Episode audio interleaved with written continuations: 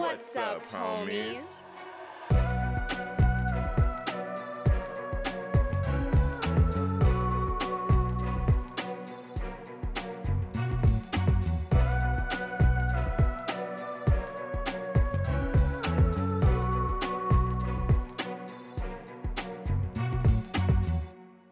What's up, homies? I'm Erika. And I'm Roshane. And as always, thank you so much for hanging out with us today as we dive into another spooky movie. And this time, we're getting a little comedic. Yeah, we get a little funny this time. A little ha ha. A little hee hee. Why did that tickled me so? That he Um, hit my soul for some reason. I don't know why.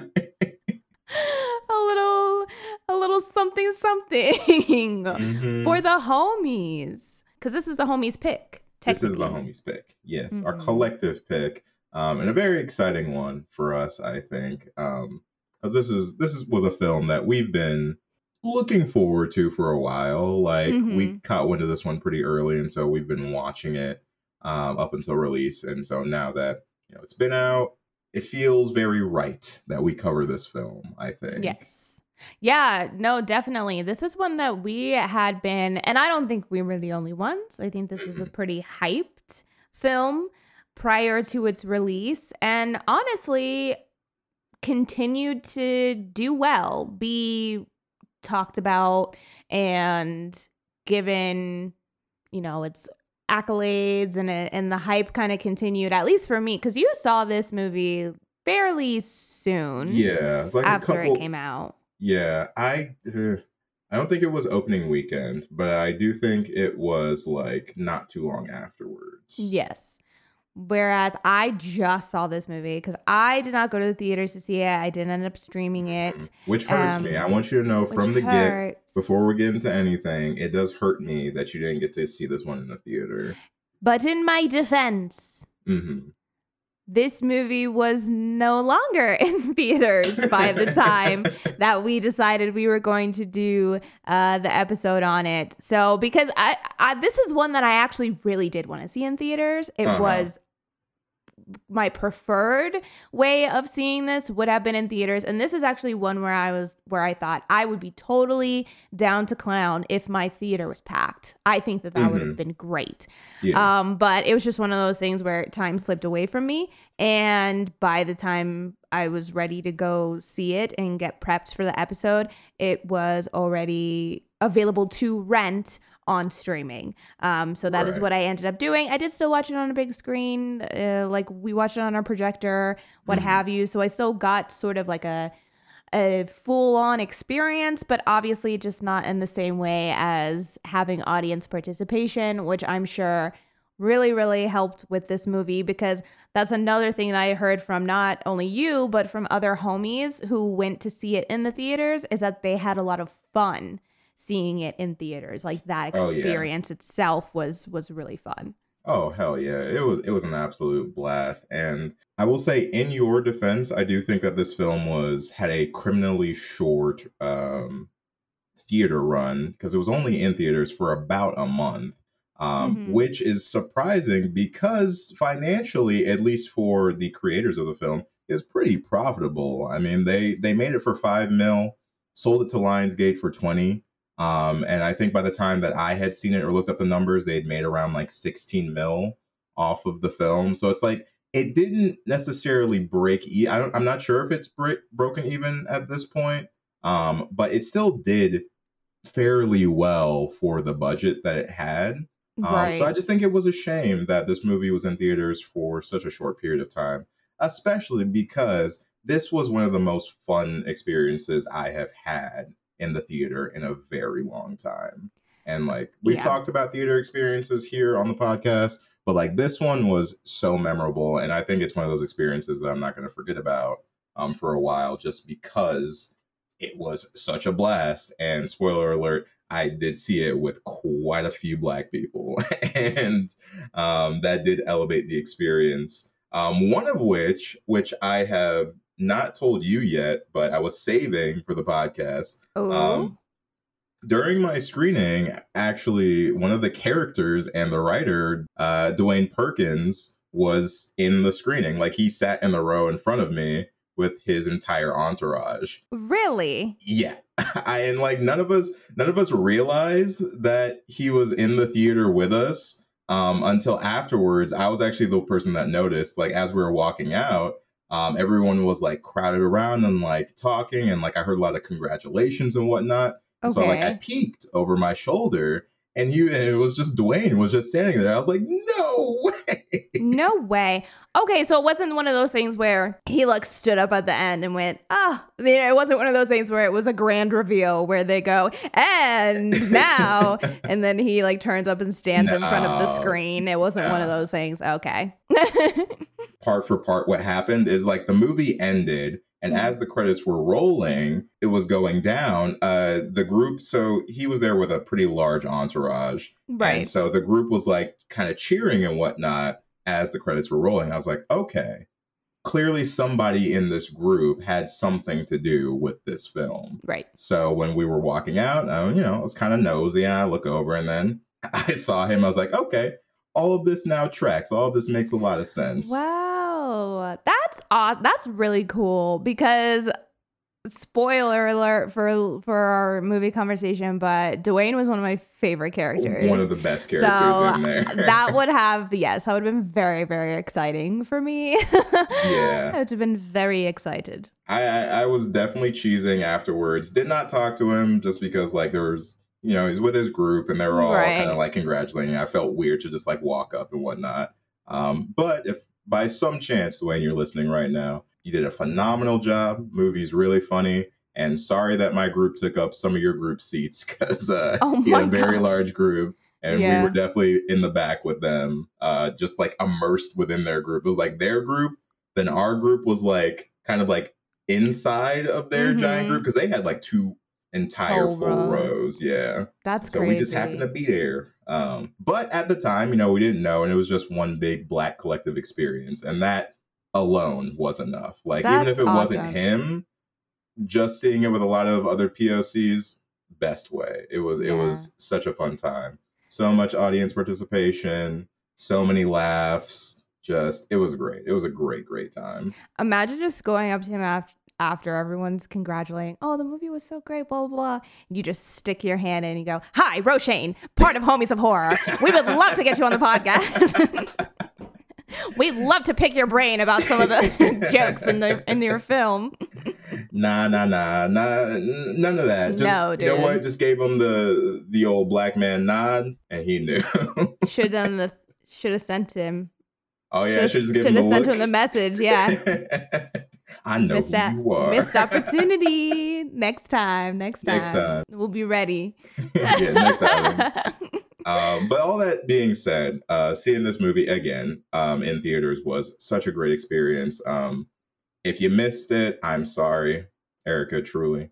But yeah. the movie is still very funny and very enjoyable, even if you don't see it in theaters. Right. Yeah. I'm trying to make here. like I said, I still had a great time, but I there were moments in time where I could imagine that with a room full of people, I cuz just even from like my reaction or like me and Anthony's reaction to it, I was like, oh, I imagine that there was probably a huge reaction to this part in the Mhm. theater. And so I could kind of clock when there had been that in in a room full of people, but it is what it is. I still was very very excited to check it out. Uh, regardless, I was not going to miss this because, like I said, we've both been heavily anticipating this film.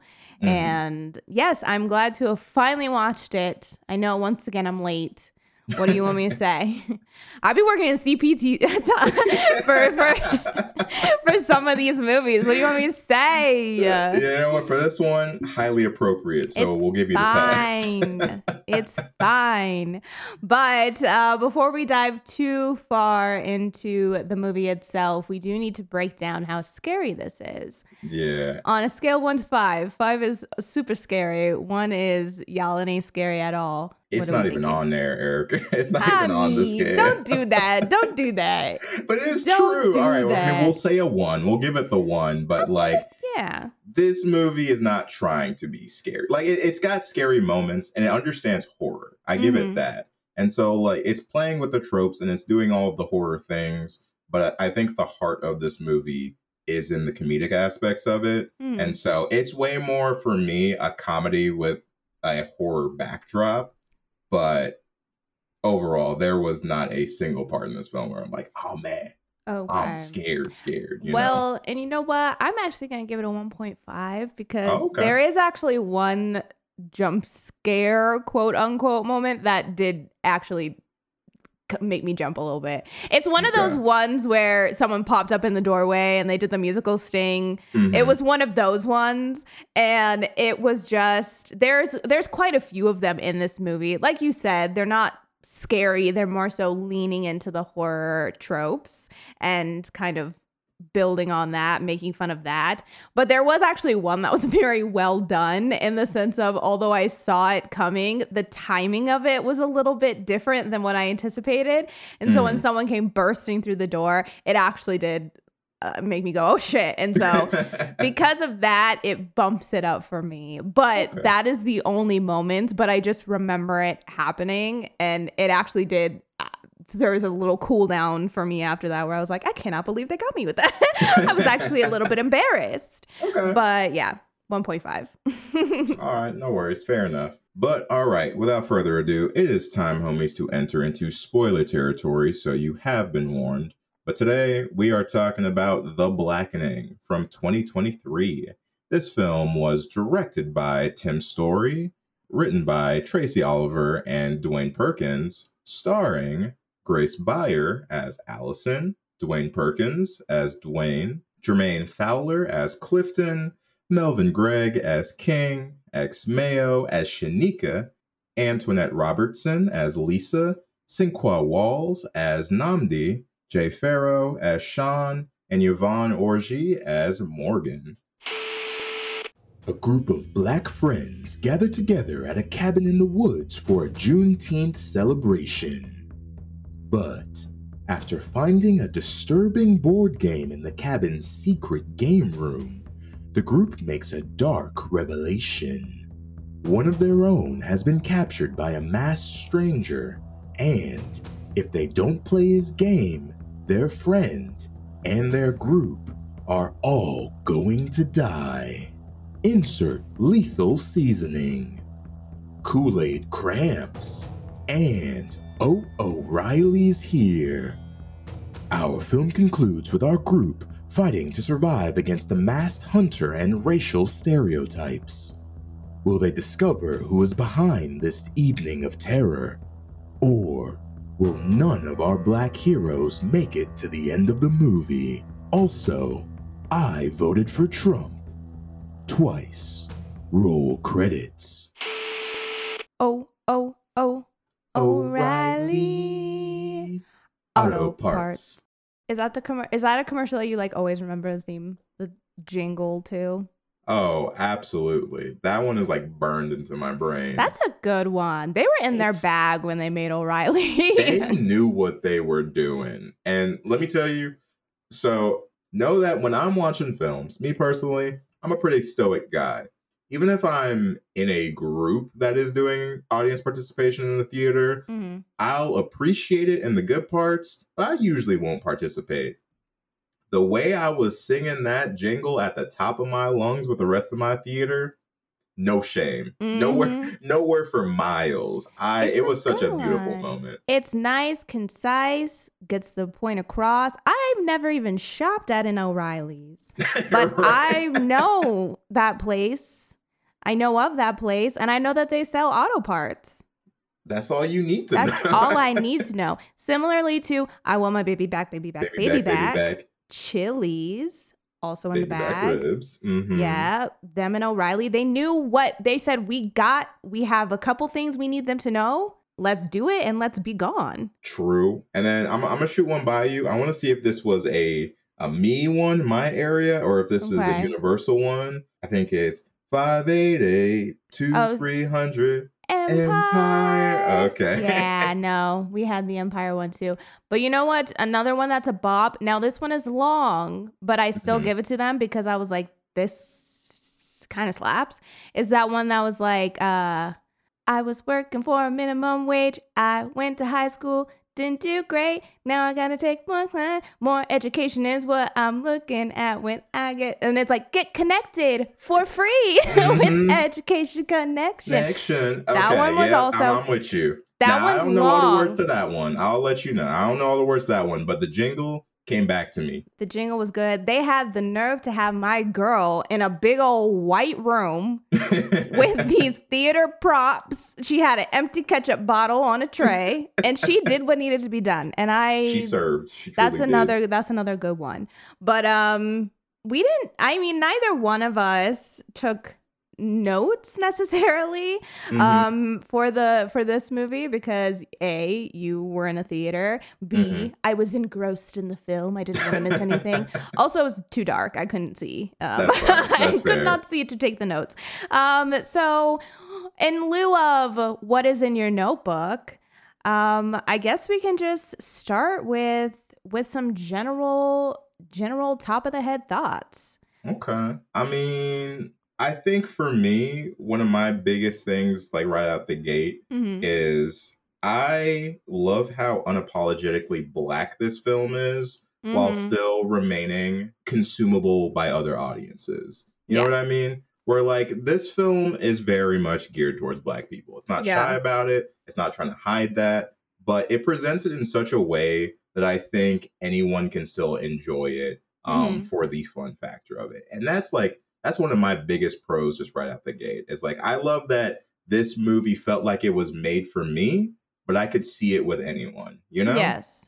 And it's not afraid to also poke fun at black people because I Mhm. think from perhaps a certain perspective, it might not seem like they are. It might feel like they are poking fun at ev- like other races or other people and like not also pulling it back. But I think if you really pay attention to the jokes and really hear what they're saying and what they're doing, I appreciate that it's an all along the spectrum. Like we are championing black people, but also like we're making fun of ourselves because there We're still fun. Stereotypes and tropes and all sorts of things that a lot of our media and particularly horror leans into and i appreciate that they still were like okay we're still gonna kind of pick and poke fun at this as well um, whilst still being a film that also celebrates black people Yeah. Now, this movie coming out on, you know, Juneteenth weekend was phenomenal. I think Mhm. that that, I mean, with the story also taking place at a Juneteenth celebration, Mhm. um, I remember listening to the Dead Meat podcast talk about this movie, and they made a comment about how we actually don't see that as much anymore, which I kind of agree with, where movies will coincide with the holiday that they are portraying in the film. It's one of those things that, like, it's fun when it happens. I feel like it used to happen a lot more. But for this movie, that was already great and already a good time. I feel like it just added another layer of just like this felt really fun to see around that time. Yeah. Yeah. And they actually did a really great job of weaving the holiday in to the plot mm-hmm. because you will also see, I think, at times movies where it just so happens to take place around that holiday, but that's more of a backdrop than anything else. And so it feel it like yeah i guess when you get down to the nitty gritty you could say yeah i guess this is technically a Christmas movie, or I guess this is technically a Fourth of July movie, even if it doesn't really have anything to do with that holiday. Mhm. And and to some degree that is true with this movie, but by the end of it, Juneteenth is actually also a part of the plot and actually a part of the events and why they're actually happening has a lot to do with Juneteenth and the way that we celebrate Juneteenth and like the things that we do on them. Um and so yeah, I appreciate that because this is one movie where you could legitimately say, "Oh yeah, it's a Juneteenth movie." Cuz it is. It is. By all regards, it entirely is. is, yeah. So that part's very fun. And then I think something else that stuck out, like way before this movie even dropped, right, is just how stacked of a cast we Yeah. had for this. I think that was for me one of the big pulls at the beginning. Is just like yo, there's so many big names in this and like so many familiar faces. And I feel like all of the characters in this movie were so much fun. I felt like every every black person I knew, some part of them was represented in one of these characters. Mhm. And like that for me was really fun. Um, I saw this with the group and like it was really fun seeing each of us kind of attach ourselves to a character or personality. Mhm. Um, I will say I hate that of all the characters that I related to the most, for the most part, minus some certain parts, was unfortunately Clifton. Um, you know. and like your reaction lets But- me know that I'm right. But like even I knew the moment Clifton popped onto the scene and they started giving him shit for having an Android phone, I was like, God damn it. But Let's be serious. I think there's a little bit of us in all these characters. It's or I should it's say true. a little bit of all these characters in us. But I think part of that is because each of these characters do kind of play into a trope that Mhm. I think black people play a lot in in media That's is they true. usually fit into a very specific box and I think that this movie very obviously also prepped every character to be that because you have like the biracial character, you have Mhm. the um gay best friend, then the like thug The character. thug, quote unquote. Yeah, the like attractive male lead who is expected to kind of be the protector, but then on that other spectrum that you have like the strong black woman, you have the Mhm. loud black woman who is also the Mhm. comedic relief, and then you have The Cliff, nerdy. the nerdy black guy. Yeah. yeah. And so I think by all regards, you're kind of knocking every like way that we may be portrayed in a horror film. And they're really like leaning into those tropes and those caricatures. And I think that makes it really fun because then you do get these very distinctive personalities.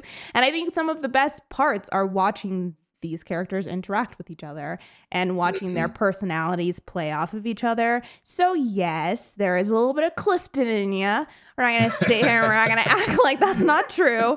But you know what? There is also a lot of other elements of these characters that I think most people will find within themselves because at the end of the day, most people are a combination of personalities and Of course. and not the single trope. But I love that we get to lean heavily into into these different types of people. I also love the whole joke of Morgan and Sean being Mhm.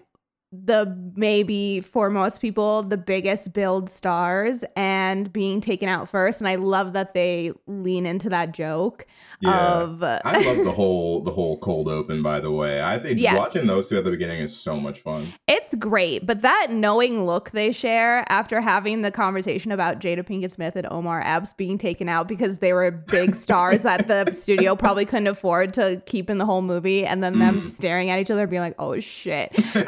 that that tickled me because yeah these uh i think those two actors like i said although this is a stacked cast i think for maybe the studio those would have been the two names that they would have used to say like you know to get more publicity on it because maybe those are the two that they're like okay this these are well known across the board not just Right. like well known am- amongst the block like the black audience um of and so yeah i love that they lean into that though and they're like that's Mhm. this is what this is what it is like y'all y'all thought they were gonna be here long i hate to say it but yeah, but they're yeah. not although morgan morgan kind of hangs out a for yeah. for a little while and we'll talk about it later but she is one of her there's a bit with her that is one of my favorite parts of this whole movie It made me cackle for for a minute straight but we'll get to that in a second once we get past the cold open yeah, of course. But yeah, she is such a gem.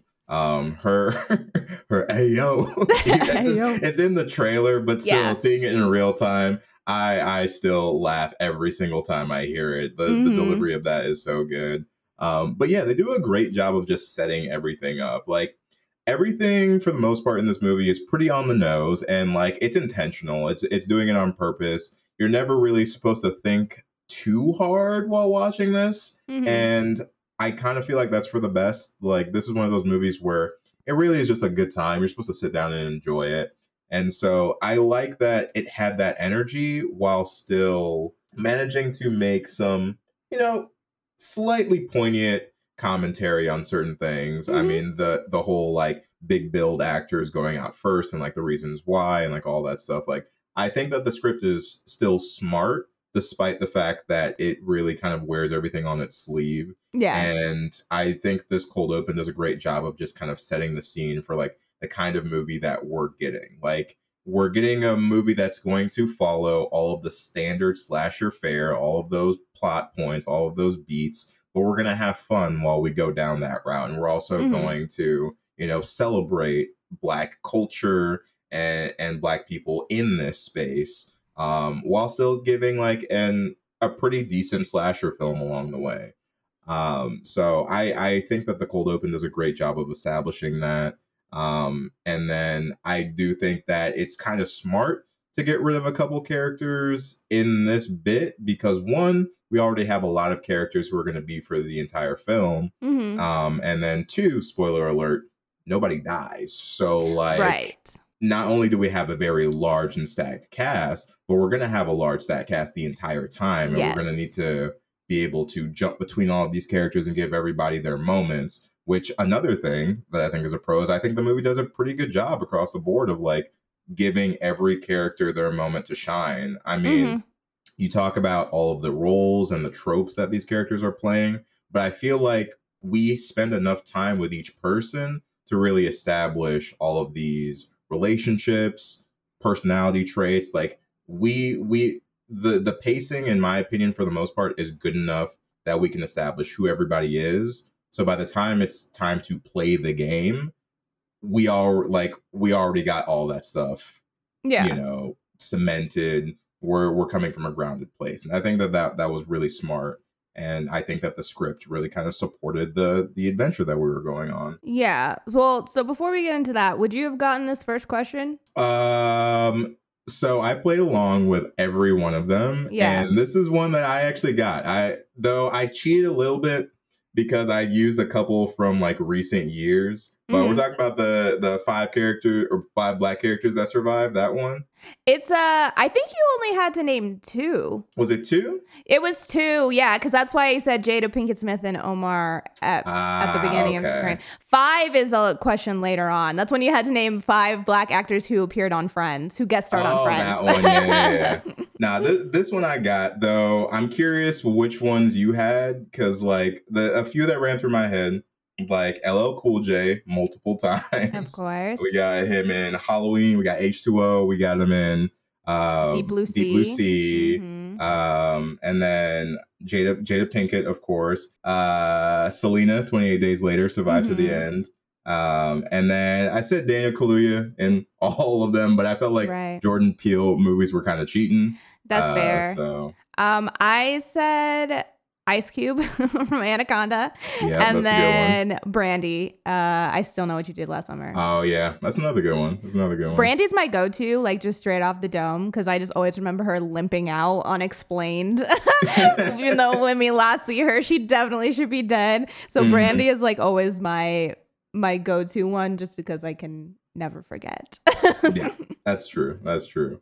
But yeah, the first one I was like, okay, we in here, we in Yeah. here. But it was really like every time we actually played the game for a very racist game. Like, I mean, that's the whole joke. It's like it's a very Mhm. racist game. It was so much fun to in real time in the theater listen to everybody playing the game. Yeah, there was so much fun. There was I would have been out. Um, I don't know the second verse to lift every voice and sing. That yeah, that's the one I I, was don't like, know I'm dead. that. I, No. I I lose there. I'm so, I yeah, that would have been that for me for sure. I mean, since we're since we're on the questions, I feel like we might be able to just kind of like go through a couple of them because Mhm. like the uh which one was it? Oh, the how many seasons was Aunt Viv on oh, the it was show? dark skinned Aunt four. Viv. I said four.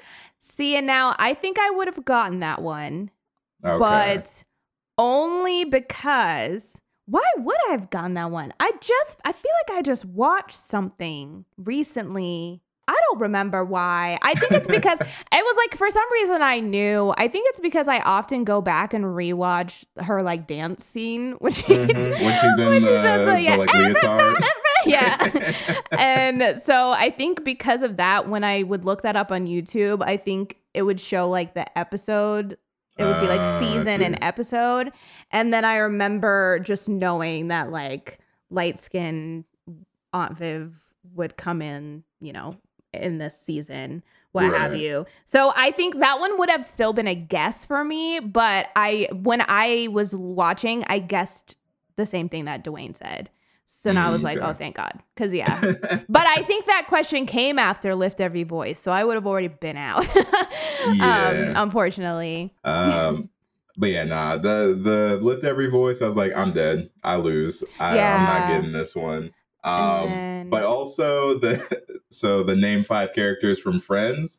To be fair, I feel like I was the only person in this row that got the question right because really? almost verbatim, what I thought in my head was the answer. Is like, I don't watch Friends. Yeah, no, same. Well, because first of all, we can talk. I think I've said this before on the podcast, but yes, living single is that bitch. I love Mhm. living single, and it Mhm. is, it is the black friends, but also not No, really no, no, because Friends it's like the white living single. Let's Oh, it is. It is. But I'm like for but it's weird cuz I feel like that comparison gets made, but in the but at the same time I don't really think that that's a fair comparison cuz I don't think living single and friends are the same because living single is more about in a 90s kind of world, I'm glad I got my girls. Like it's about our Mhm. four girls, like our four women and we mainly follow them and then we've got these two guys who are more of side characters who get pulled into their story whereas Right. friends it's about the whole group the whole group. yeah so i'm like friends and uh, how i met your mother is friends fair. That's living fair single comparison. living single is almost a precursor to girlfriends in Mm, my head okay. that's more of a realistic comparison to me than to say living single and friends are in the same realm of of storytelling. Because it's just it's this no there no queen latifah. Let's be real. There's true. no queen it's not it's not the same. We got a queen on living single. We, we got, got- royalty. we got and then we got two matthews on friends.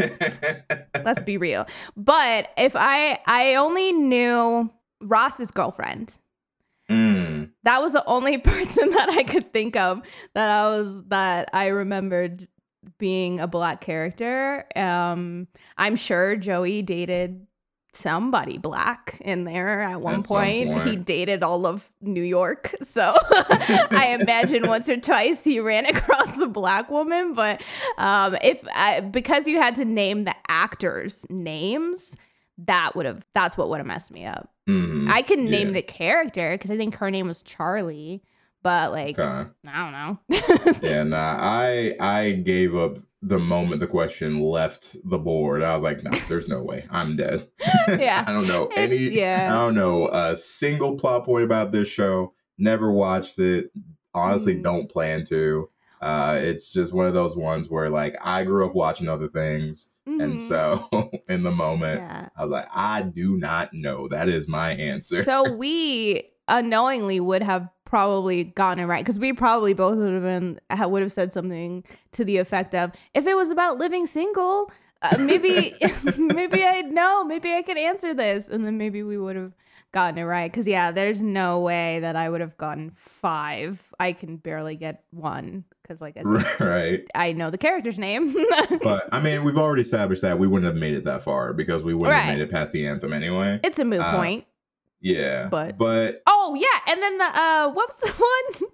the one about the subtract the number of pills that Oh, that yeah, 'cause, like- Nas takes. Then like you had to do all the math. I was like, I would have been out on that one as well. that's true because like I I think for me the ones that stick out like there were like main questions right and then like Yeah. at some point we go into like a little bit of a montage where they're like the passage of time we know they're answering several different questions and yeah some of the ones that are answered along the way I don't know even like what the actual question was a reference Mhm. to for some of them Um, but I do think that that entire sequence was a blast. It was. It was really fun. I almost wish we got more of that. Like, like uh, like peppered the in. game played more of a role throughout Yeah. the whole thing. Yeah. I, I I kind of agree with you there because I do think that there is a portion of this film, although like I love this movie a lot. I think there's a portion of the movie where it slows down, and I think it's honestly right after we stop caring about the game. mm-hmm. Like there's like an in between of like we leave the game room,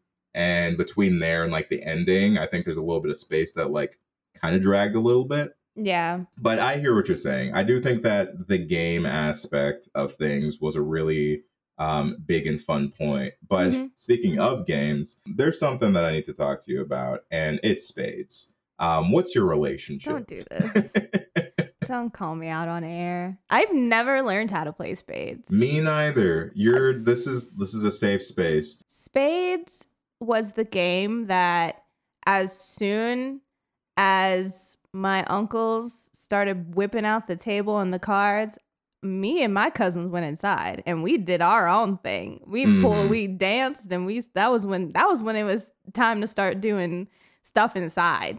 And they Mhm. could stay out in the heat, the Louisiana heat, and play their spades, and you could hear them screaming from outside. But I never sat down and watched. I never learned the game because uh just I'm not but uh, to be fair, I'm not a card person, a card game person.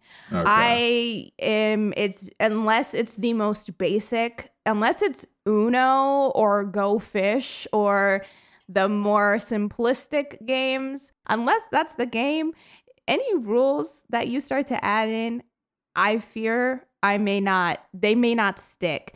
And games like that where it's very people know what they're doing, people are about their business, people know exactly what needs to be Spades done. ain't no joke. Yeah. Spades isn't a joke, so why am I a clown gonna insert myself in grown folks' business? That's how I feel about spades. That's you know what that's fair, and I gotta be honest. I'm kind of happy that you said that because I was nervous because we had to talk. About like you can't talk about this movie without talking about spades, but I It's was nervous just because like I know I can't play.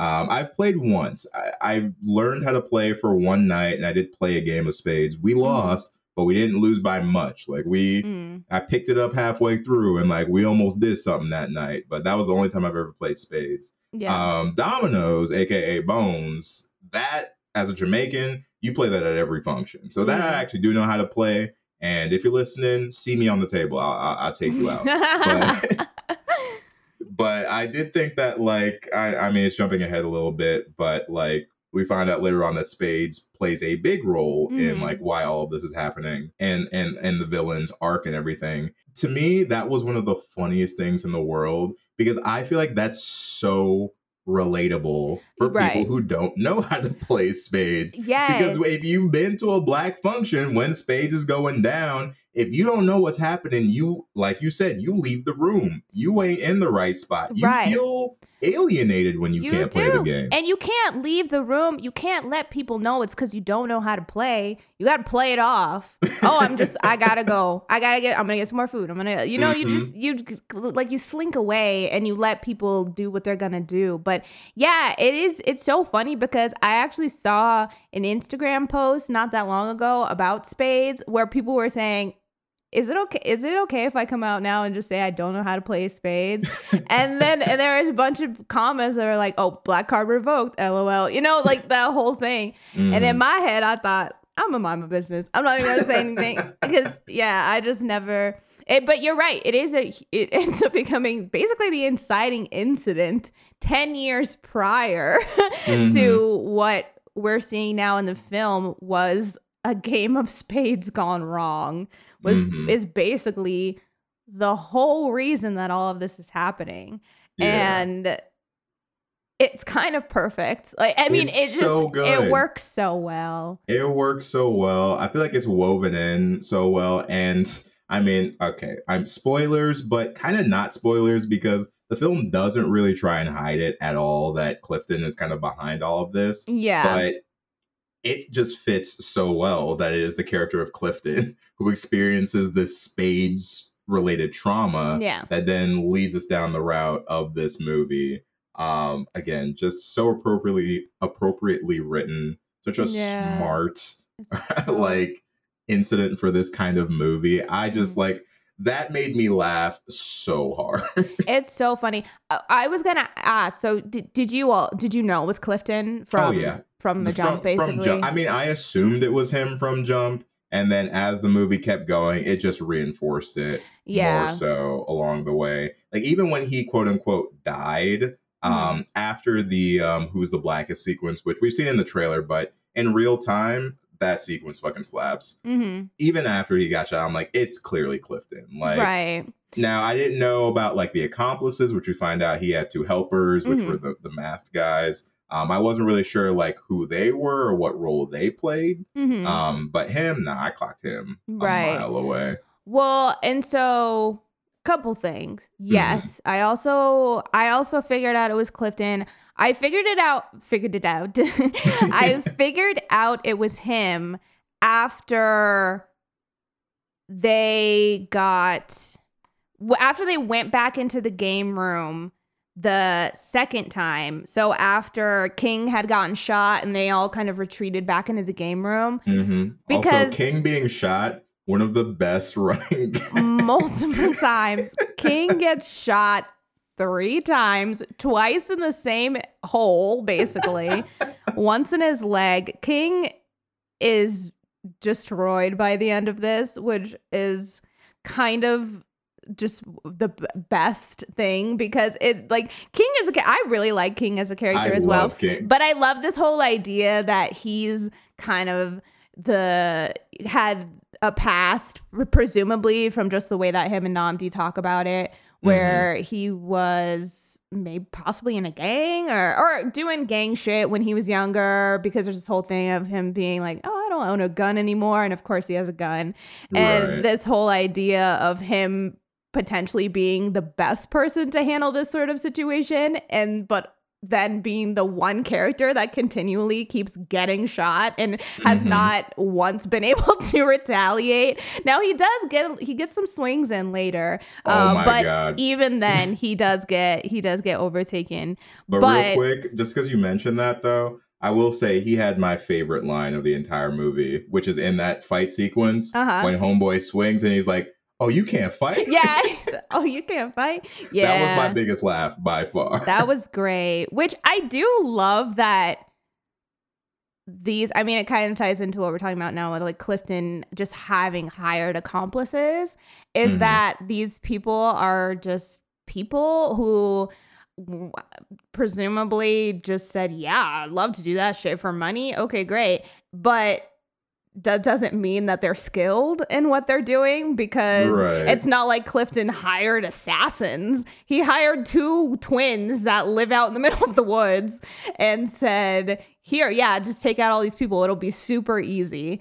And Mhm. I love that these people don't aren't totally equipped to handle this. And so realistically, I do enjoy that our characters are able to kind of knuck and buck back and it is fun but it also is believable and it's it's Mhm. fun to watch our characters get an upper hand in a way that i think okay yeah i do feel like that's exactly how they would be able to get this this upper hand. So yeah i love this idea that this guy has just probably gotten through his life being really big and burly and probably never really had to learn how to fight because Mhm. he's just a big guy.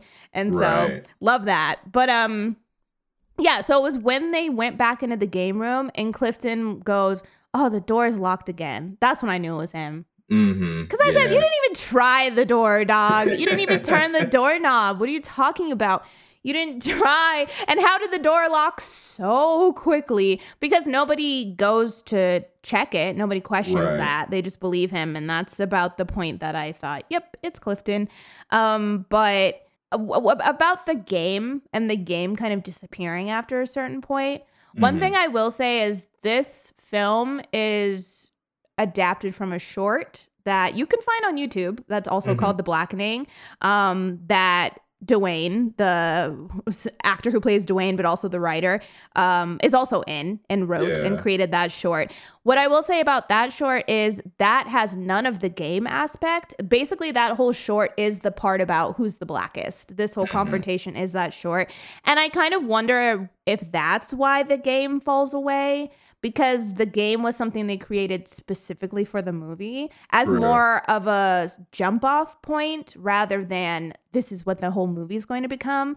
So I almost wonder if that's why it kind of gets lost after some time as they go okay now we're going to go more in the direction that the that we had originally thought of or that you had originally envisioned which makes sense um and i i will say too i think when you get down to the root of what clifton was wanting that the game did serve its purpose because at the end of the day the whole thing was who amongst you do you think is the blackest? Nominate that person to be killed. And that's what clifton wanted right? Was for them to turn on each other and kind of debate how black they think each other is because that's how he feels is that they Mhm. debated how black he as he is as a person and that really hurt him. And so i i think after that question gets posed it does sort of feel like okay if that's all clifton was trying to do why continue the game? But you know me i just love a death game. And so that was the only reason that i was kind of wishing we had more of those questions peppered throughout. But i actually do think it makes a lot of sense to not have Yeah. it later Yeah, I agree with you because like once the game leaves, it's funny because like I don't miss it. It's just like Mhm. I do think that the movie in itself changes once we get past that part. Um, just in terms of like tone and just the way that things play out. Because I feel like although things are funny, they're still played very grounded, I think, up through the game Mhm. and then post that once they're being um, attacked and they do the whole split up section and whatnot i feel like we lean a little bit more into like kind of like the scary movie like Wayans uh, Wayans brothers style of like Yeah. comedy where it's a little bit more like physical humor and all that stuff which i didn't mind by any means i just it was a very tangible pivot that i did feel once that happened Mhm. and um, it, it was just something that I, I took note of right and I will say for how fun the joke is about the like, oh my god, don't split up, like that's so dumb. Mhm. The, the the joke was funny, but I do think like the one part of this movie that did lag for me is when they split up. Like I, I for Mm. some reason, despite the fact that we did such a good job of like dividing our time between all of these characters, I think once we split up, it kind of amplified that a little bit too much for me, where I Mm. felt like we were bouncing around a Too little much. bit too much. Okay. That's I I could definitely see that.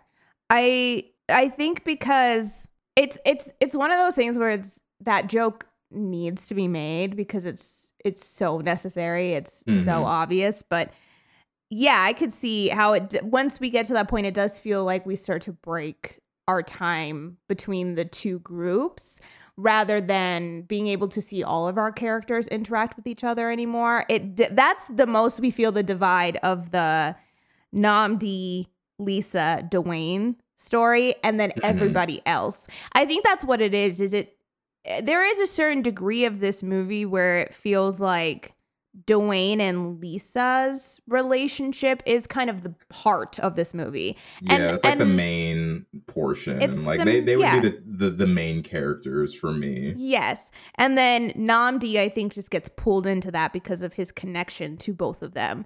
Mhm. But that is always broken up with our other characters.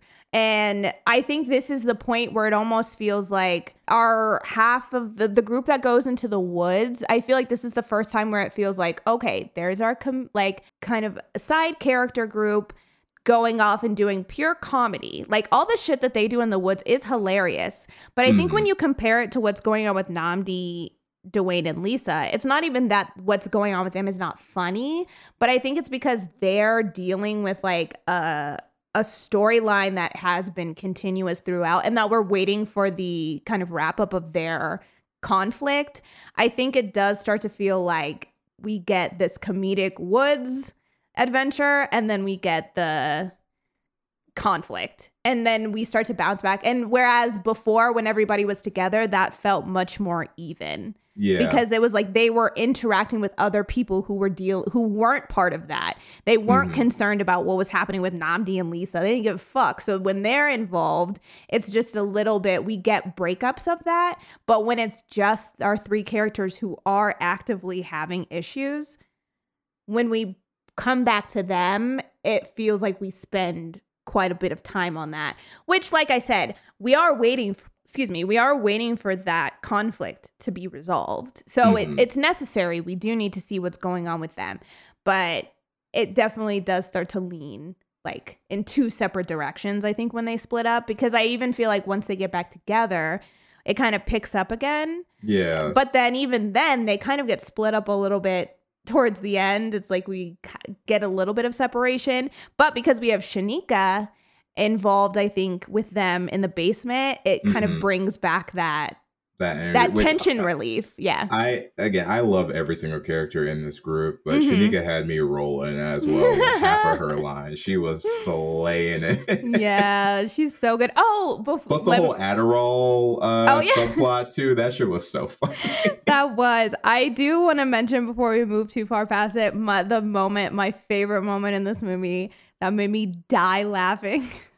Is when they're watching Morgan on the cam on the video, and Shanika goes, "Oh shit, they're gonna scalp her," and her wig comes off, Yo, and she breaks out of the thing and just starts running with just her wig cap on. Bro, I was die. I don't think I've laughed that hard at something and so I was like gasping for air. Bro, they're gonna scalp her. and just the way that she like undoes her the clasp on because the guy the guy obviously did expect her scalp to come off and just her wig slides back. The glue comes loose and just slides back, and you can Oh tell that he God. he has a moment of what the fuck, and then she takes that moment to undo the clasp when she runs up the stairs and just her wig cap, dude. Oh my! And the gas, So the gas from everybody, because when they're like, "Oh, That Oh was my definitely one of those ones where it's like, if you know, you know. But Oh fuck, my God. that I shit was was, just- funny. I was just not expecting it at all. It just completely took me by surprise. And it was so funny. Oh my Mhm. gosh. I was dying That shit. A straight minute afterwards. I don't even know what they said after that because I was I was cracking up after that happened. Yeah, dude, that part was so funny. And I will I will say while watching the movie, I was a little confused about the Morgan bit. Um, Mhm. but then after talking with my friends afterwards, it was like uh Clifton probably just pre-recorded a lot of that stuff. So like because we have this whole sequence where like it feels like that like Morgan is there in real time, but then they Mhm. go to like save her from the stairway, which they play like this game of telephone to Yeah. do it, which is kind of fun. Um, but you know, the door opens and like she's not there, which Mhm. during the movie I was like I was very confused. I was like, well, where did she go? But Right. then like later on, they they do like establish like Clifton drops two bodies down into the thing anyway. So Mhm. she's she's dead. Um, and it's just like pre-recorded stuff, but that Yeah. one took a second. I, I didn't catch that in real time. Mm, that and I, I feel like that's understandable because yeah they do play that part off really well where you think it does feel like as they're shouting at morgan she is reacting Is it feels like yeah. that but really it's just no it's just because they're kind of saying what What what her saying, reaction would be is every time they say turn around she turns around but that's just because yeah you should turn around and Yeah. so it's played off really well it looks But great it's also i it's will poking fun at yeah, oh, like yeah us when we screaming at movies and we want the screaming at the at the screen. screen. I will say, even if um Morgan had been there in that moment, I'm She was shot. pretty sure King killed her. Yeah. yeah. He said, "Get get away from the door," and then immediately started shooting. Didn't know where would Blasted she have gone, King? Because Mhm. she would have had she didn't have time to step out of the There way. was nowhere to go. I was convinced that sh- he had shot her. I thought they were going to open the door and her body was going to fall through. because he did not give her a second. But um, yeah, that was that was my fav. That was one of my favorite parts. Followed quickly by um, King King shooting and Clifton adjusting the gun for Adjusting the him. gun. yeah. So that was good. also a very good. I, I think all the subtle jokes in this are uh, were very very good. They they definitely land. I mean, all of them did for me, and I think it just always added on to the joke because there would Yeah. be some kind of punchline, and then there was always some either physical comedy or just subtle kind of blink and you'll miss it joke that I felt really elevated the humor in a lot of parts and just kind of added on to the joke that was already present. Um, but I do kind of want to talk about the Nnamdi Lisa Dwayne conflict just Okay. because it is a big part of the film. Uh, Mhm. Like I said, it's half of the film because I think for for our other characters, there's no they're not the issues They're that they the have. Yeah, the issues that they have aren't a long lasting conflicts like that. So a lot of the things that come up with them, I would say maybe the only other kind of thing we get close to that would be Allison's kind of qualms dealing with the with way being- that they treat her because she's biracial. But I feel Right. like even that isn't something that she's holding against them for the whole movie. It's just something that she voices that frustrates her and then we kind of move on from that. Um, so yeah, the issue between Lisa and Dwayne is really our longest standing kind of emotional turmoil. hmm It, it's true. And I think they do a good job with this conflict. One, because it's like, at first, it feels a little bit petty because it's just like, I mean, it's been so many years since this happened, but like, Dwayne is cool with everybody except Nnamdi Mhm. and doesn't know that Nnamdi's going to be there.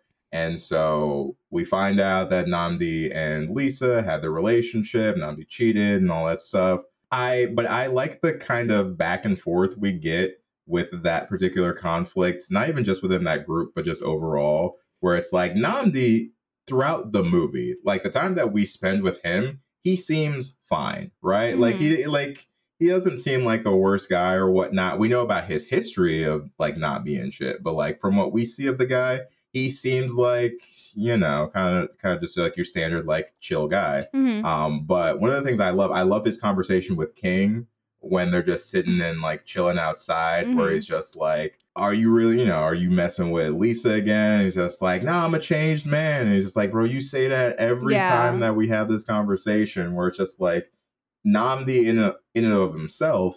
He's fine, but he just doesn't realize the things that he's doing. Mhm. Um, and so watching them was, you know, it was good to have to, or it served the purpose of like a through line plot for me. I can't say like whether or not I had real emotional investment Mhm. in that particular plot line just because like I was kind of here more for the funnies. And so like every time we got to this part, I was like, I'm interested to see how this plays out, but it's like I don't I don't have a lot of like emotional stock in this per se Yeah. but I do like that by the end we do find some semblance of peace between these characters.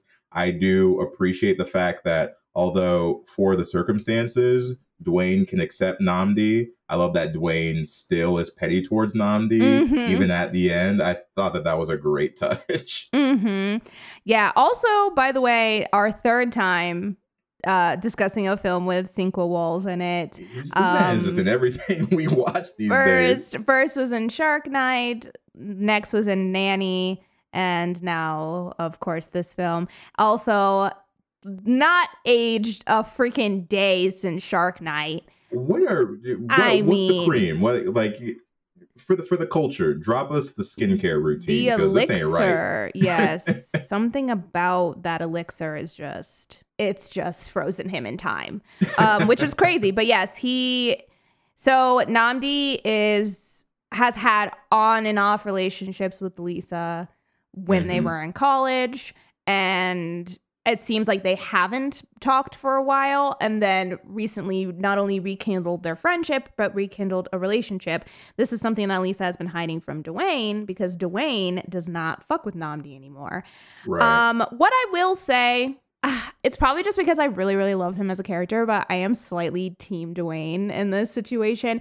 But I think it's only because I do think he is quite petty in the way that he goes about the situation. However, the fact that Lisa didn't tell him A That's that Nnamdi up. Was gonna be there, knowing that Dwayne feels some type of way about him is a, Mhm. it's it's fucked up to put a friend in a situation where they're gonna be uncomfortable. And I Mhm. feel like Dwayne entered the situation thinking he was gonna be hanging out with people that he was excited to be around, and then realized that Yeah. Nnamdi was gonna be there. First of all, that was fucked up. Secondly, to not even tell him that you guys are talking again, let alone in a relationship.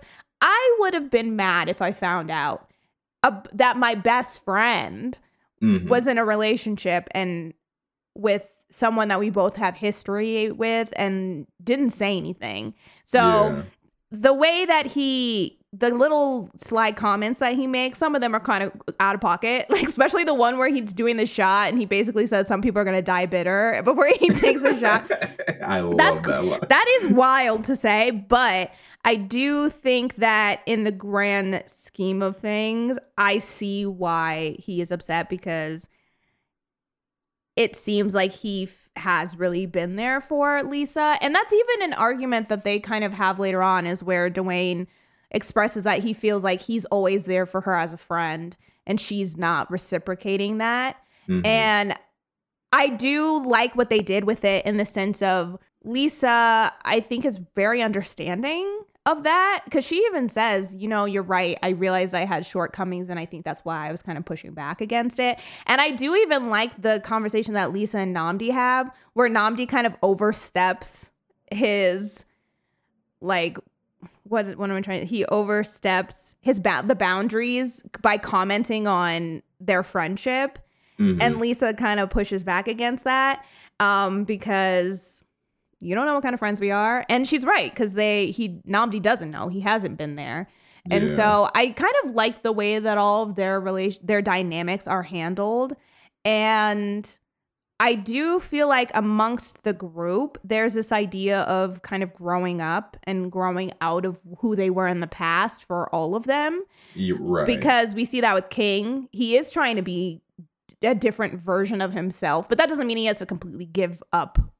all aspects of himself. And then we see that with Nnamdi. He's trying to be a better guy in relationships and he really does want to try. And then I would say even I feel like Clifton has a moment where he even says, I, I was hoping that you guys had changed. But it's like this idea of just because you get older, I think that change is important, but it doesn't mean that you have to like lose all aspects of yourself. And I feel like we see that a lot because for a lot of these, for some of these characters, it doesn't seem like they have seen each other in person in a long time.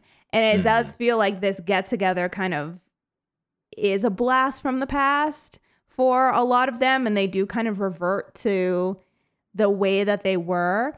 Um, Right. But I at mean, the that- same that just kind of time, happens when you're older, though. right. Like, you'll but at spend, this, yeah yeah, time with old friends and of course you kind of fall back into old habits but at the same time that doesn't mean that you're losing all the progress you made of it's course. just like you're just comfortable and i think that that's the thing that i that i like with what they do with like the cliff the whole idea of clifton is that that doesn't seem like something that clifton has experienced or is comfortable with. And so for him it's this idea of oh none of you have changed. Like you all the same. You're the exact same as you as you used to be. But i think that's more so just because he's never felt never he's not used to being in groups like this he even says he's like i've never had friends i never had friends that are black and then like the i finally get some and then it's like this horrible experience Mhm. and I feel like it's just like that's not something that he has ever experienced is like that comfortability around Yeah. people that are like you and like people that you have a lot in common with, like these just inherent things in common with, but having like that feeling of being able to be yourself, like that's not something that Clifton has ever really had. Right. And so, yeah, it it I could see how that will lead. I can see how that To Clifton murder. to, to, attempt to murder all of his friends. Nah, but like I, where his animosity comes from, yeah, I get that. Where it's just like, mm-hmm. And I feel like that's an experience that a lot of people can relate to. Where it's just like you, like you said, you want to fit in with this group that Mhm. um in your head you're like these are my people and like this is who I should feel comfortable with and then you don't get to have that experience and then you can end up feeling jaded through that Mhm. um i i think that that is a a very reasonable place to come from now clifton clearly takes that shit way too far right. but it's still like with many other things in this movie it comes from a real place from a real experience that i think a lot of people can relate to Mhm. and so like i think that in turn adds to um some of the fun of it um and then even with like the the nnamdi dwayne relationship too like i give i give dwayne a little like i poke fun just because they are so petty towards nnamdi throughout yeah. throughout the entire story however i mean when you think about it all this does take place over the course of one evening so it's just Mhm. like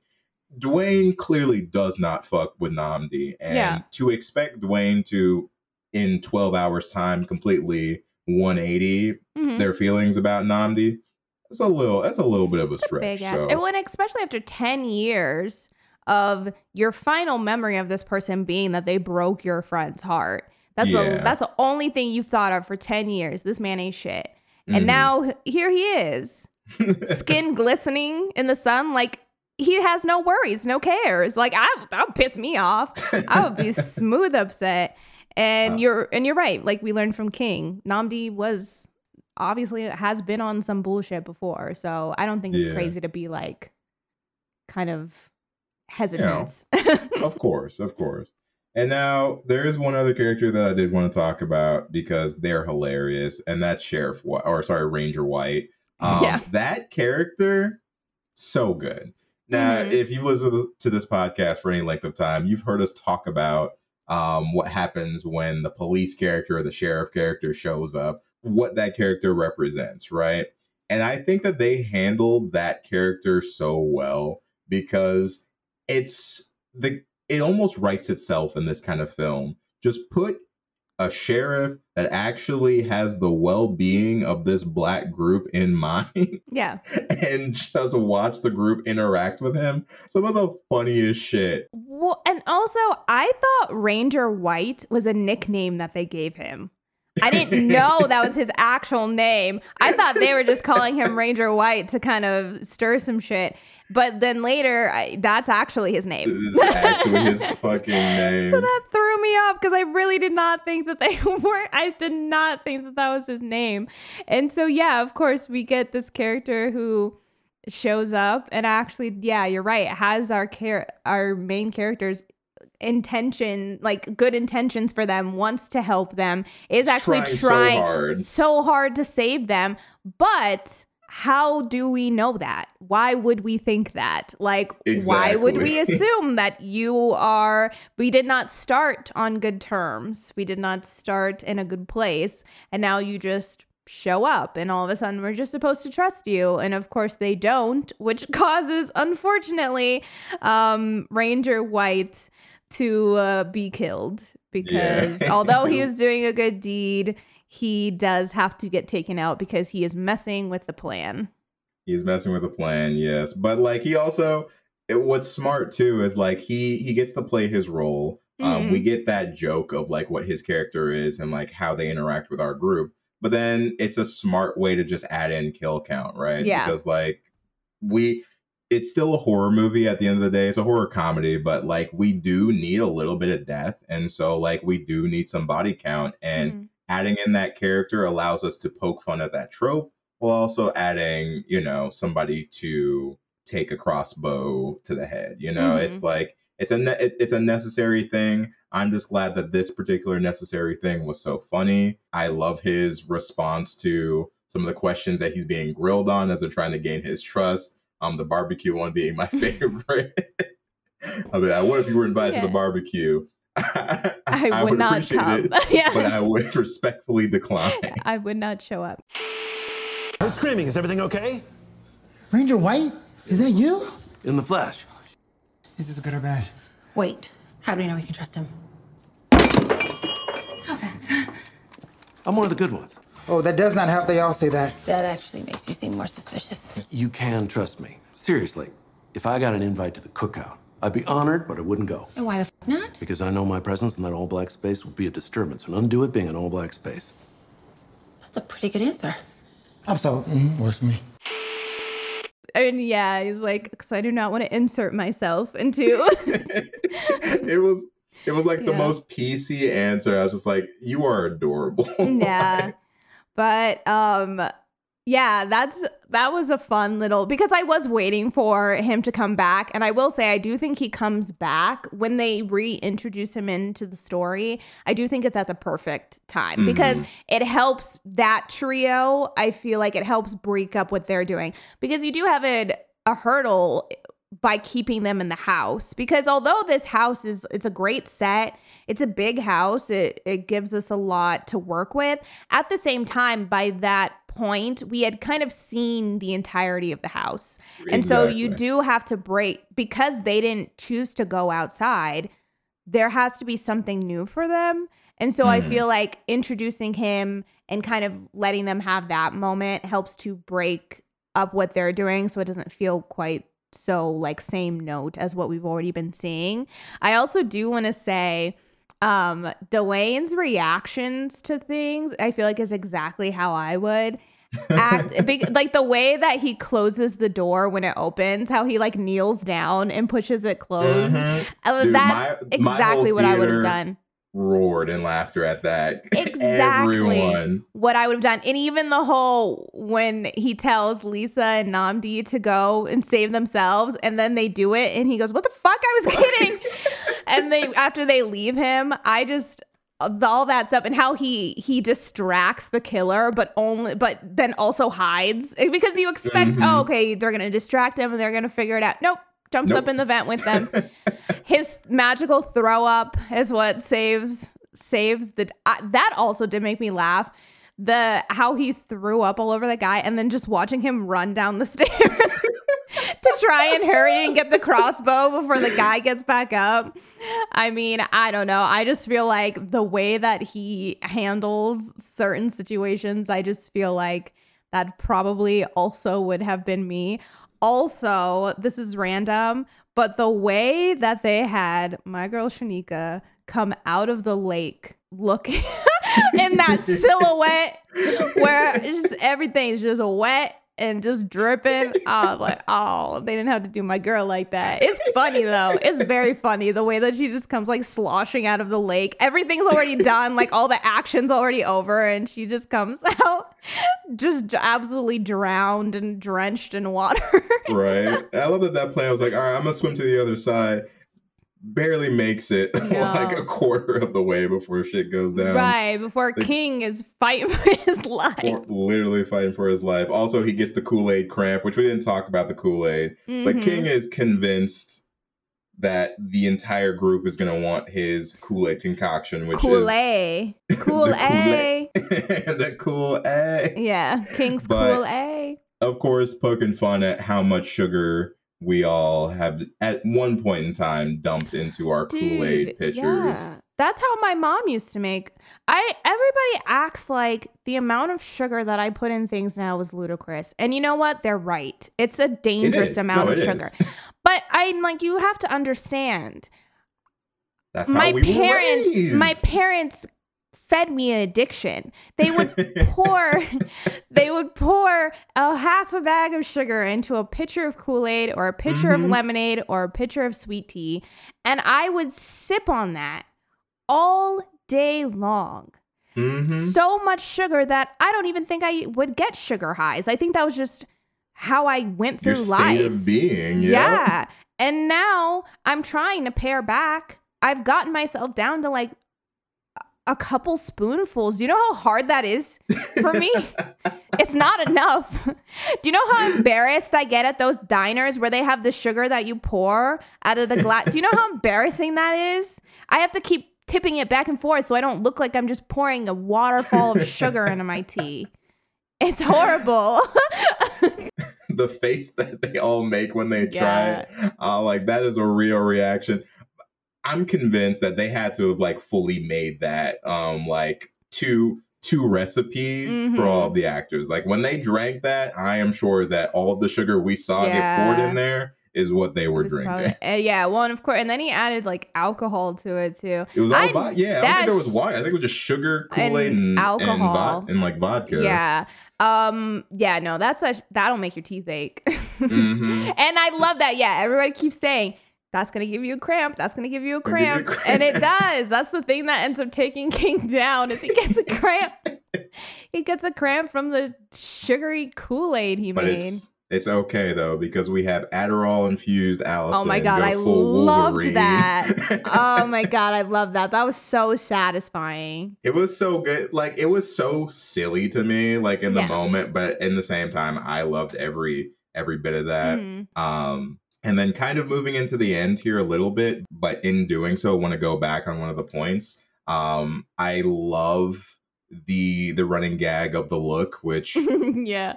is just it. If you know the look, you know the look. But it's Yeah. the, it's it's that ability to just say an entire an entire novel Sentence. to someone Mhm. without even saying a single word. And I just love the fact that like we use that so many times. And then when we get into the end where Clifton does the reveal, we get like the the origin monologue and everything like that. And so they're trying to make a plan to like take Clifton down. So they use the look in order to communicate with each other. Mhm. to which Clifton is like, Y'all, I'm black. I can understand. He's like, "Hi, remember me?" And that's the thing is they they really do treat Clifton like Yo, he is they- not they- part of the part of the black crew. Like he yeah. he doesn't fit in. So it's one of those things where it's it's you feel for Clifton in a way because Yeah, you like he's in the wrong, but you Yes. empathize. you understand why he is upset not to the degree that he's upset but you do feel for him because you can tell that there is a part of him who does really want to be accepted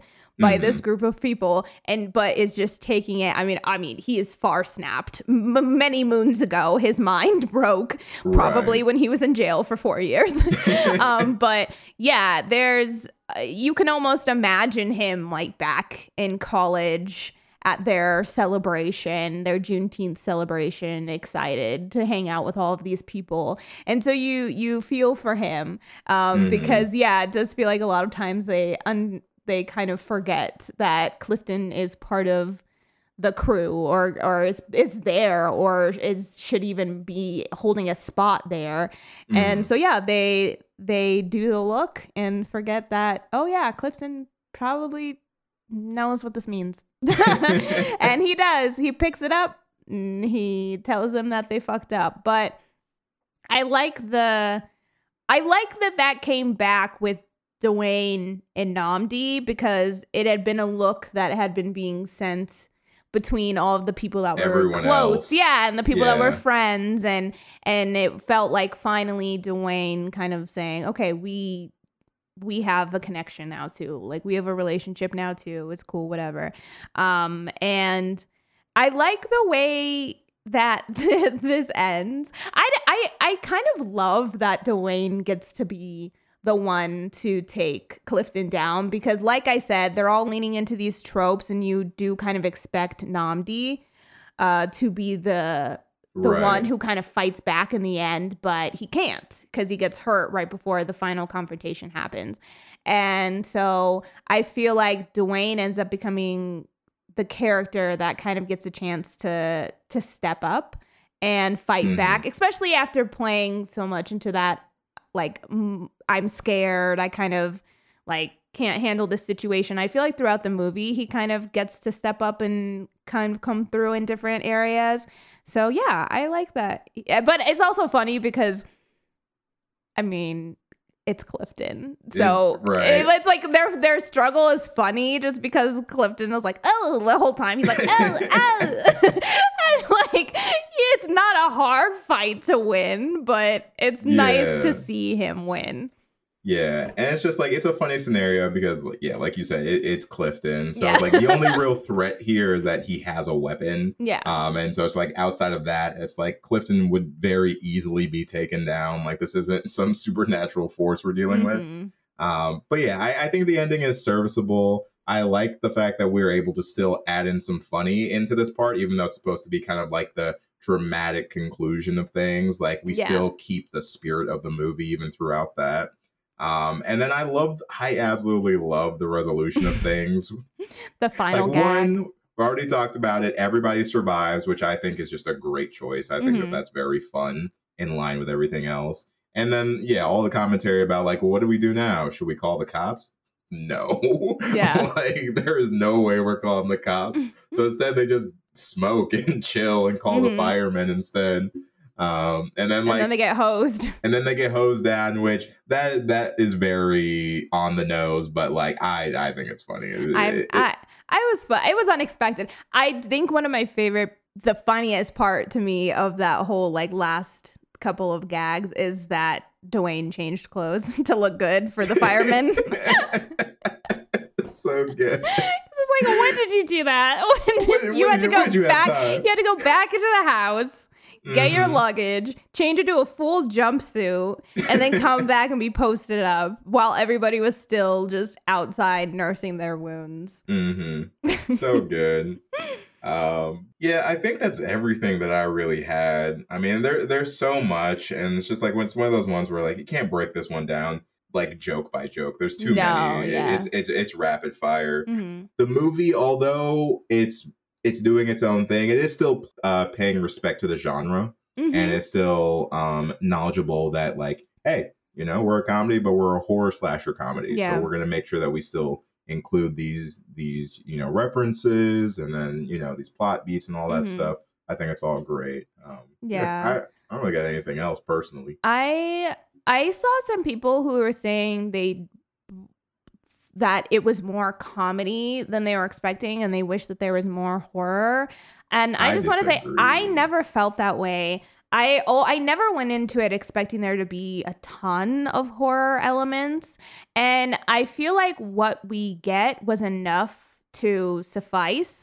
Now like you said not a high body count. There's not you know a ton of jump scare moments or or elements like that because like you said as the movie goes along i think we start to peter off into a slightly different direction than the what we start with. Mhm. and so maybe that's what was i guess maybe similar to how i was feeling. Maybe people were expecting that to be more of an element like the game and the locked in the house. So if that was the case then i can see that. But i will say that I feel like it's a pretty good balance. I think, regardless, I always felt like this movie was going to lean more comedy.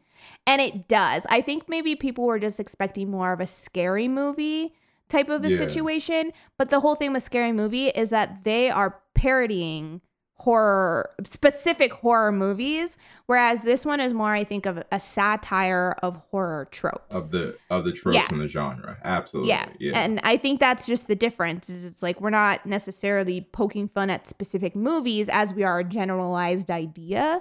And so as a result, I don't I was always expecting it to lean more comedy and I think it does. But I think what we get of the horror, I I like. I think it's really fun. No, I agree with you. And it's uh this is a personal take, but I feel like it would have been a bit of a disservice to attempt to make the movie scarier Mhm. because again, coming from my experience and like the people that I saw this with and just watching this movie, um the joy that I felt not only watching, you know, a scary movie, a quote unquote scary movie with representation Mhm. um, within a genre that I love, but it's just like um, I didn't need the horror aspect to be any more than what it was because like I wanted to have fun while watching the movie, and I Mhm. think that if we leaned too much into scary, we would have had to sacrifice some fun for that, and I did not want to sacrifice fun in any part of this movie. Yeah. Like I enjoyed laughing and and and relating and just experiencing the film. This is one of those movies that even though yes, it was even though this is one of those movies that was definitely marketed as a horror comedy, um I the horror that wasn't there for me wasn't really missed. It was just Mhm. like this movie was what I expected it to be and it was also a good version of what I went into the, of what my expectations were. Like it Mhm. met my expectations and even exceeded them in some places. And so I'm just like, I didn't need to be scared as long as I had a good time. Yeah. Yeah. No, I, I'd agree. I agree with that. And I had a good time. I had a good time. Oh, it was a blast. It was an absolute definitely blast. followed through on that. And I feel like most people felt that, feel that way is the entertainment level was high. Mhm. but okay, we're gonna have to figure out what we're gonna rate this one out of. We've got lots of options. There are. Mhm. I own like I look. I like the O'Reillys in the synopsis, but now that we're here, I wish we'd saved it for for our metric. Yeah. that would have been great. Um, let me think. oh, we could do it out of Rap Snacks. oh yeah, let's do it out of rap snacks. Yeah, let's do that. Which Mhm. I mean, before we rate it, I've actually never had Rap Snacks. Have you had them? I haven't either. I see them at the store all the time, but Okay. never picked them up. we we might have to. Just in, Yeah. in spirit of this, we might have to at least try them. Just to Maybe- say. Maybe we'll do a little rap snack review for the for the homies. at some point. um, but yeah, let's let's go ahead and rate this one out of Rap Snacks. Okay. Uh, would you like to go first, or you want me to? um um yeah, I will go first. Okay. And I think that I think I'm gonna give the blackening. I think I'm gonna give it a 4.6 rap snacks out of five. okay. because so much of this movie I love like this movie was so much fun to me. It was really really funny. I love the premise. I love the characters. I love the way that they were portrayed. I there was just such an effortlessness I feel like to the comedy in this film and part of that is a testament to the writing and part of that is a testament I think to the acting. And I think Mhm. both of those came together super well and just made for a movie that had just moments that I feel like I'm going to be thinking about and like still laughing at for a while. And I'm really excited to rewatch this movie and pick up on the jokes that I potentially missed. Mhm. Um, I think that the commentary of this movie is fun. I enjoy that it wasn't afraid to poke fun at itself, to poke fun at others. And I love that there was kind of like no holds barred in this film. Like it really felt like they weren't afraid to go for whatever joke they wanted. And Mhm. it I, for me it paid off but at the same time what i do appreciate is i do also think that there was some some like interesting commentary as well about kind of how we treat each other and how we Right. kind of um like grade and how we view blackness and what it means to be black and like how we can put those perceptions on others. Like i i just feel like for a movie that is so funny i do also think that there was some some serious stuff that they kind of got to the root to but did so still in a fun way. And i Mhm. think that that was done very successfully. Really the only thing that kept it from being like a five out of five for me is although it was still fun to meet the characters uh, there was it, it took me a for me this movie really picks up once the game begins. And that's not to say that i don't like the like everybody getting to the house and meeting each other. It just feels like when I think back on this movie and what I loved, I really feel like I perked up once we started playing the game. And like from Mhm. that moment on, I was in it. I was having a good time. There are still some great jokes and moments to be had within that first like 15 minutes. But I will say it didn't hit for me in the same way as once the action really ramped up. Um, Gotcha. So yeah, I think as a whole, like I didn't always have the same amount of fun the whole way through the movie but what that like last hour dude i was fucking dying and so yeah i this is this is a fun movie it's 4.6 rap snacks out of me and yeah i'm excited to watch it again Okay, fair enough. Um, I myself, I'm gonna go ahead and give this one a um, I'll, I'll say a 4.8 out of five rap snacks. Um, there's no surprise. I very much love this movie. I will say that I'm definitely coming from a biased place because not only am I black, but I had a great experience in the theater with a group of wonderful black people watching this film. Mhm. Um, so overall, just like I have already like fond memories and attachments to the experience of this. Um, but also on the flip side, there really isn't a lot that I would change about this movie. Like it did everything again that I wanted it to do while still being more poignant in certain places that I wasn't expecting. Mm-hmm. Um, I think you touch on again some of the conversations that um, we have in regards to like how we treat each other and just like the black experience in general. I think um, is handled quite well. I love the characters. Um, the comedy is spot on. You hit it on the head with like how seamless things are. Um, the only real cons that I have are that there is and there are places where the pacing occasionally gets a little bit weird Mm-hmm. and that's mostly because of the fact that we have so many characters that we're following and we're committed to the idea that none of them die which again i still love yeah. but i do think that that affects the pacing in certain places and then i also recognize that this as a movie is going to for our demographic hit very very well and other demographics i still think can enjoy the hell out of this movie but it's not going to it's not going to hit the same chord that I think it hits um, for people who have this experience or who can fully relate to everything that they're seeing on the screen. Mhm. Um, so in that regard, it's not like the movie's trying to do that. Like again, it knows who its audience is. Um, but I think for me, it's a solid movie that despite where you come from, what your background is, if you like a good horror comedy, this one is like a must see. It's it it's so much fun. Um, so yeah, 4.8 out of 5 rap snacks. And that is it for our breakdown of The Blackening. Um, We Mhm. hope that you guys enjoyed the conversation, but also hope that you enjoyed the movie. We'd love for you guys to tell us your thoughts. You can do so on our social media. We are Homies of Horror on everything.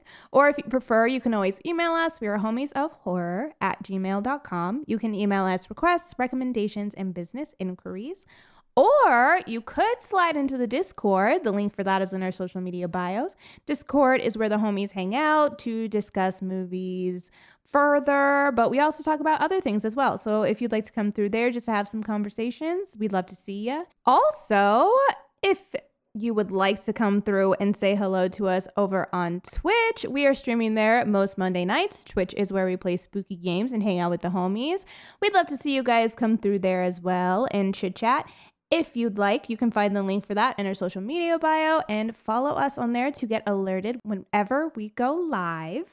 And last but never least, if you are so inclined, we'd very much appreciate if you'd give us a rating or a review. You can do both on Apple Podcasts. The more we get, the better. Recommends our show to more listeners, and we just like to hear what you guys are thinking of the show. So if you have an Apple account and haven't done that, we'd love for you to. Or over on Spotify, it's super easy to rate us. You just have to hit the stars underneath our name to leave a rating. But that is it for us this week, homies. We hope that you guys had a great time listening to our breakdown of The Blackening, and we will be talking to you guys with some more spooky content next time. Catch you next time, homies. Bye.